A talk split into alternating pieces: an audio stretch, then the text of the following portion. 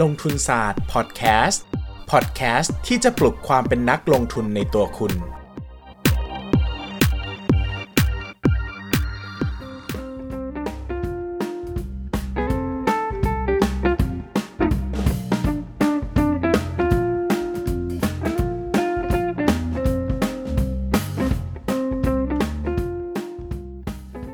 วัสดีครับ ยินดีต้อนรับเข้าสู่รายการลงทุนศาสตร์พอดแคสต์รายการที่จะชวนทุกคนมาพัฒนาความรู้ด้านการเงินและการลงทุนไปด้วยกันนะครับ วันนี้เราพูดกันในหัวข้อที่อาจจะแปลกสักหน่อยนะครับ แต่ผมคิดว่าก็เป็นความรู้ด้านการเงินที่มีประโยชน์อยู่เหมือนกันนะครับ ก็คือเรื่องของเทคนิคการใช้บัตรเครดิตขั้นเทพนะครับ เลือกบัตรไหนใช้ให้คุ้มค่าที่สุด นะครับเทคนิคการใช้บัตรเครดิตขั้นเทพ เลือกบัตรไหนให้คุ้มค่าที่สุดนะครับ หลายคนอาจจะงงว่าเฮ้ยบัตรเครดิตที่มันสามารถใช้คุ้มได้เลยเหรอนะครับ ก็รูดไปอย่างเดียวไม่ใช่หรอนะครับ ก็ต้องบอกอย่างนี้นะครับว่าจริง ๆ แล้วบัตรเครดิตเนี่ยเป็นผลิตภัณฑ์ทางการเงินที่มีลูกเล่นเยอะมากนะครับ แล้วก็มีความวาไรตี้หรือมีความหลากหลายทางการตลาดสูงมากนะครับ ใครที่ศึกษาเรื่องนี้อาจจะ สนุกอะอาจจะชอบคือผมก็เป็นคนที่ชอบชอบเรื่องบัตรเครดิตนะครับ เพราะว่าชอบสะสมไมล์ไปเที่ยวต่างประเทศนะครับ อย่างนี้นะครับบัตรเครดิตเนี่ยแต่ละใบเนี่ยก็มีสิทธิประโยชน์ สิทธิพิเศษให้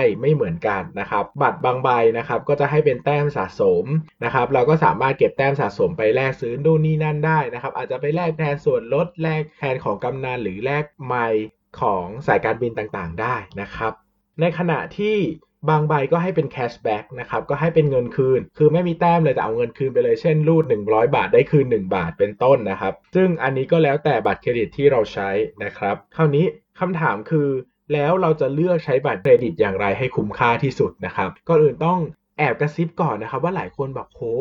มันเป็นไปได้เหรอ ธุรกิจนี้ทำไมเราจ่ายเงินสดกับจ่ายบัตรเครดิต เราก็จ่ายเงินเท่ากัน แล้วทำไมเขาต้องมาให้แต้มเราด้วยทำไมเขาต้องมาให้เงินคืน เขาได้อะไรมีอะไรแอบแฝงในเรื่องดีหรือเปล่านะครับ ก็ต้องอธิบายอย่างนี้เลยว่าตัวของบัตรเครดิตนะครับ ธุรกิจบัตรเครดิตเนี่ยเขาได้เงินแน่ๆส่วนแรกนะครับจากค่าธรรมเนียมที่เรียกเก็บจากร้านค้านะครับโดยทั่วไปเนี่ยจะอยู่ที่ประมาณ 2.5%ถึง3%นะครับเช่นเรารูด 100 บาทที่ร้านค้าเนี่ยร้านค้าจะได้จริงสักประมาณ 97.5 บาทเท่านั้นนะครับอีก 2.5 บาทเนี่ยจะเข้าไปในที่วีซ่าบ้าง Mastercard บ้าง ธนาคารต้นทางบัตรเครดิตบ้างธนาคารเครื่องรูดบัตรบ้างอันนี้ก็แล้วแต่ว่าเขาจะแบ่งกันนะครับแต่ ไม่ต้องกังวลว่าเอ้ยแล้วเขาจะเอาจากไหนมาจ่ายเราคือเขาก็มีกำไรจากนี้แหละนะครับประมาณ 2%จากยอดเขาก็เอาตรงนี้มาเป็นแรงจูงใจ เช่น มาให้แต้มเรามาให้เงินคืนกับเราเพื่อที่จะเขาเรียกว่าเรียกเอ่อเรียกแรงใช้จ่าย เรียกแรงกระตุ้นให้เราใช้บัตรนะครับส่วนร้านค้าก็ได้ประโยชน์นะครับเพราะว่าการรับบัตรเครดิตเนี่ยก็เพิ่มความเขาเรียกว่าอะไรเพิ่มความยืดหยุ่นในการใช้เงินนะครับ สมมุติเราบอกว่าเราจะไปซื้อ iPhone เครื่องเนี้ยสามหมื่นปรากฏว่าโอ้โห เดินไปถึงหน้าร้านแล้ว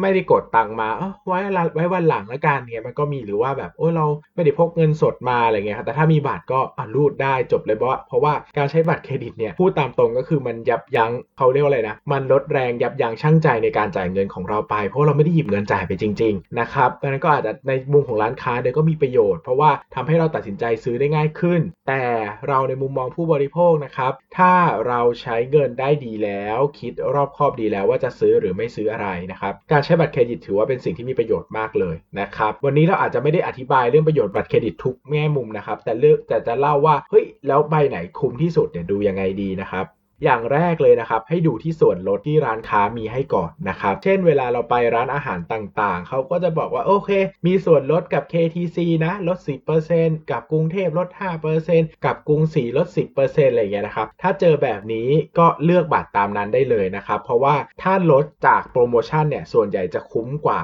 ลดด้วยวิธีอื่นอยู่แล้ว แทบจะร้อยเปอร์เซ็นต์เลยนะครับ ดังนั้นไม่ต้องมานั่งคำนวณก็ได้ว่าจะใช้บัตรใบไหนดี ก็เลือกบัตรที่มาตรงกับหน้าบัตรที่เขามีนะครับ ก็สามารถรูดได้ก็จะคุ้มที่สุดนะครับ แต่สมมุติว่าสมมุติว่าถ้าหน้าร้านไม่มีล่ะนะครับ เช่น หน้าร้านบอกไม่ร่วมโปรโมชั่นกับบัตรเครดิตไหนเลยนะครับ แบบนี้เราจะเลือกอย่างไรดีนะครับ อย่างนี้เราก็ต้องกลับมาเลือกจากโปรโมชั่นของบัตรเครดิตเองก่อน ว่าบัตรใบนั้นมีโปรโมชั่นกับกับร้านค้านี้ไหม คือต้องอธิบายอย่างนี้นะครับ มันมีโปรโมชั่นที่ทั้งร้านค้าแล้วก็ทั้ง บัตรเครดิตร่วมมือกันแล้วก็โฆษณาด้วยกันนะครับ แต่บางโปรโมชั่นเนี่ยก็เป็นโปรโมชั่นที่บัตรเครดิตทำอยู่ฝ่ายเดียวร้านค้าก็ไม่ได้รู้ด้วยว่าบัตรเครดิตจะให้โปรโมชั่นนี้นะครับ เช่นโปรโมชั่นกลุ่ม cashback นะครับหรือโปรโมชั่นกลุ่มคืนเงิน ยกตัวอย่างเช่นนะครับ ยกตัวอย่างเช่น บัตรเครดิตธนาชาติตอนนี้นะครับ ถ้ากินครบ 2,000 บาท ถ้าใช้บัตรธนาชาติจ่ายนะครับ จะได้เงินคืน 160 บาท 160 บาทนี่ถือเยอะมากเลยนะครับ ก็เออเป็นกี่เปอร์เซ็นต์นะเป็นประมาณสัก 8%มั้งถ้าผมคำนวณไม่ผิดนะครับ เยอะมากนะครับ ดังนั้นเนี่ยถ้ามีบัตรให้เลือกก็เลือกบัตรเครดิตธนาชาติก็จะดีกว่านะครับ หรือเอ่อเช่น ตอนนี้ถ้าใช้เติมน้ำมันปั๊ม Shell ครับแล้วใช้บัตร Citibank นะครับ ก็มีส่วนลดเงินคืนให้นะครับ ตั้งแต่2%นะครับจนสูงสุดประมาณ 10%ได้นะครับ ก็อันเนี้ยบางที่บางปั๊ม Shell เขาก็ไม่ได้มีขึ้นป้ายนะครับ เพราะว่ามันไม่ได้เป็นส่วนลดที่ ปั๊มน้ำมันเขาให้โดยตรงนะครับ ก็จะเป็น cashback จากฝั่งบัตรเครดิตนะครับ แบบนี้เราก็ต้องรู้ก่อนว่าบัตรเครดิตใบไหนใช้ที่ไหนจะคุ้มนะครับ ใช้อะไรได้บ้างนะครับ แต่สมมุติว่านะครับ ถ้าส่วนลดก็ไม่มี cashback ก็ไม่ได้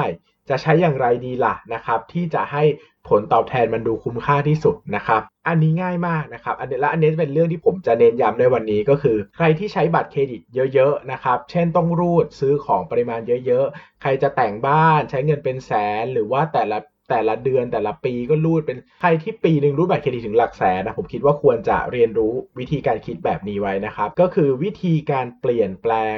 มูลค่าของแต้มบัตรเครดิต มาเป็นเปอร์เซ็นต์ผลตอบแทนนะครับ ลองฟังไปด้วยกันนะครับ สมมุติว่าบัตรเครดิตใบแรกนะครับให้แต้ม 20 บาทต่อ 1 แต้มนะครับ แล้วก็สามารถแลกเป็นไมล์การบินไทยได้ 1 แต้มต่อ 1 ไมล์นะครับ กับบัตรเครดิตที่ 2 นะครับ ให้แต้มสะสม 10 บาทต่อ 1 แต้มนะครับ แล้วก็สามารถเปลี่ยนร้อยแต้มได้เป็น 10 บาท แต่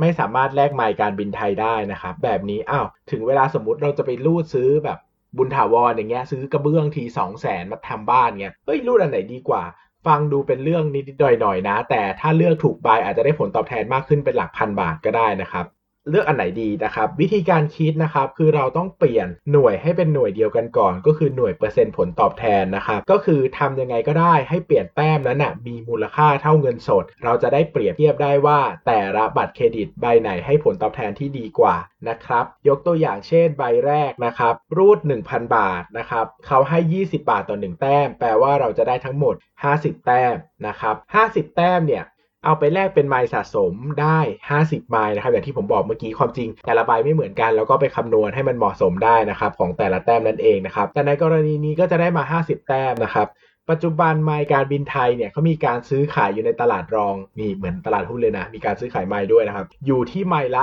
0.3 บาทต่อไมล์นะครับ เช่นซื้อร้อยไมล์ก็ซื้อกันซื้อขายกันที่ 30 บาทนะครับ ถ้าเป็น 50 แต้มเนี่ยก็เอาไปคูณ 0.3 นะครับ ก็จะเหลือประมาณ 15 บาทนะครับ ซื้อของ 1,000 ได้ผลตอบแทน 15 บาท แบบนี้แปลว่าได้ผลตอบแทนทั้งหมด 1.5%นะครับ เรามาดูอีกเคสหนึ่งครับ อีกเคสหนึ่งเนี่ยบอกไว้ว่า 10 บาทต่อ 1 แต้มนะครับ ดังนั้นแปลว่า 1,000 บาทจะแลกได้ 100 แต้มนะครับ แต่บัตรเครดิตใบนี้เนี่ยดันแลกเป็นไมล์การบินไทยไม่ได้ เขาให้แลกเป็นเงินสดคืนเท่านั้นนะครับ 100 แต้มได้ 10 บาทนะครับ แปลว่า รูดไป 1,000 บาทนะครับ ได้ 100 แต้มได้ 10 บาท ก็เท่ากับผลตอบแทนทั้งหมด 1%นะครับแบบนี้เราอาจจะเลือกรูดใบแรก เพราะว่าให้ผลตอบแทนที่มากกว่าคือ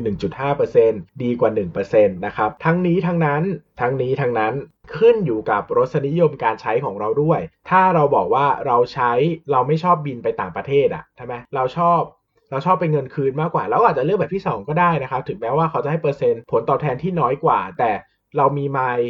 เราไม่อยากไปเสียเวลาซื้อขาย ไม่อยากไปเสียเวลาแลกก็ได้เหมือนกันนะครับ แต่ถ้าจริง ๆ แล้วไมล์มันซื้อขายได้เนอะถ้าแบบถูกที่ถูกทางหน่อยนะครับ เราก็สามารถซื้อขายได้นะครับ แล้วก็แลกเป็นเงินได้เหมือนกันนะครับ อันนี้ก็ขึ้นอยู่กับความพยายามของเราในการจะเปลี่ยนมาเป็นเงินสดนะครับ แต่โดยสรุป โดยภาพรวมโดยหมู่มวลก็จะบอกว่าอยากให้ลองกลับไปคำนวณนิดนึงนะครับโดยเฉพาะใครที่มีบัตรเครดิตอยู่หลายใบว่าเฮ้ยบัตรที่เราถือเนี่ยมันคุ้มอยู่จริงหรือเปล่านะครับโดยปกติแล้วเนี่ยบัตรเครดิตที่น่าใช้เนี่ยควรจะให้ผลตอบแทนพื้นฐานเลยนะครับคือไม่มีส่วนลดไม่มี cashback อะไรเนี่ยควรให้ผลตอบแทนอยู่ที่ประมาณ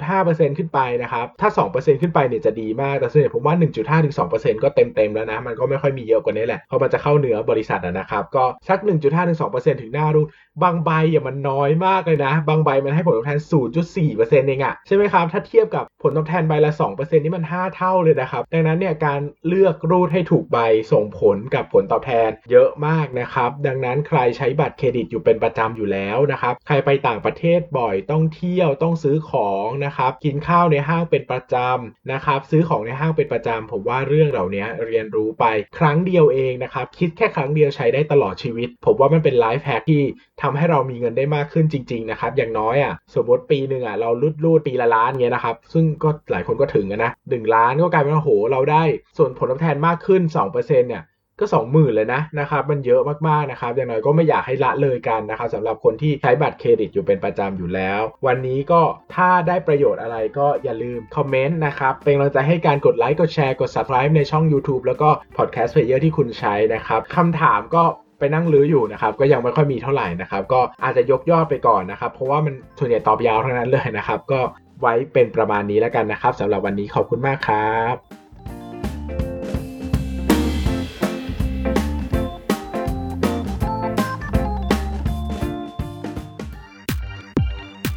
อย่าลืมกดติดตามลงทุนศาสตร์ในช่องทางพอดแคสต์เพลเยอร์ที่คุณใช้ แล้วกลับมาปลุกความเป็นนักลงทุนกันใหม่ในลงทุนศาสตร์พอดแคสต์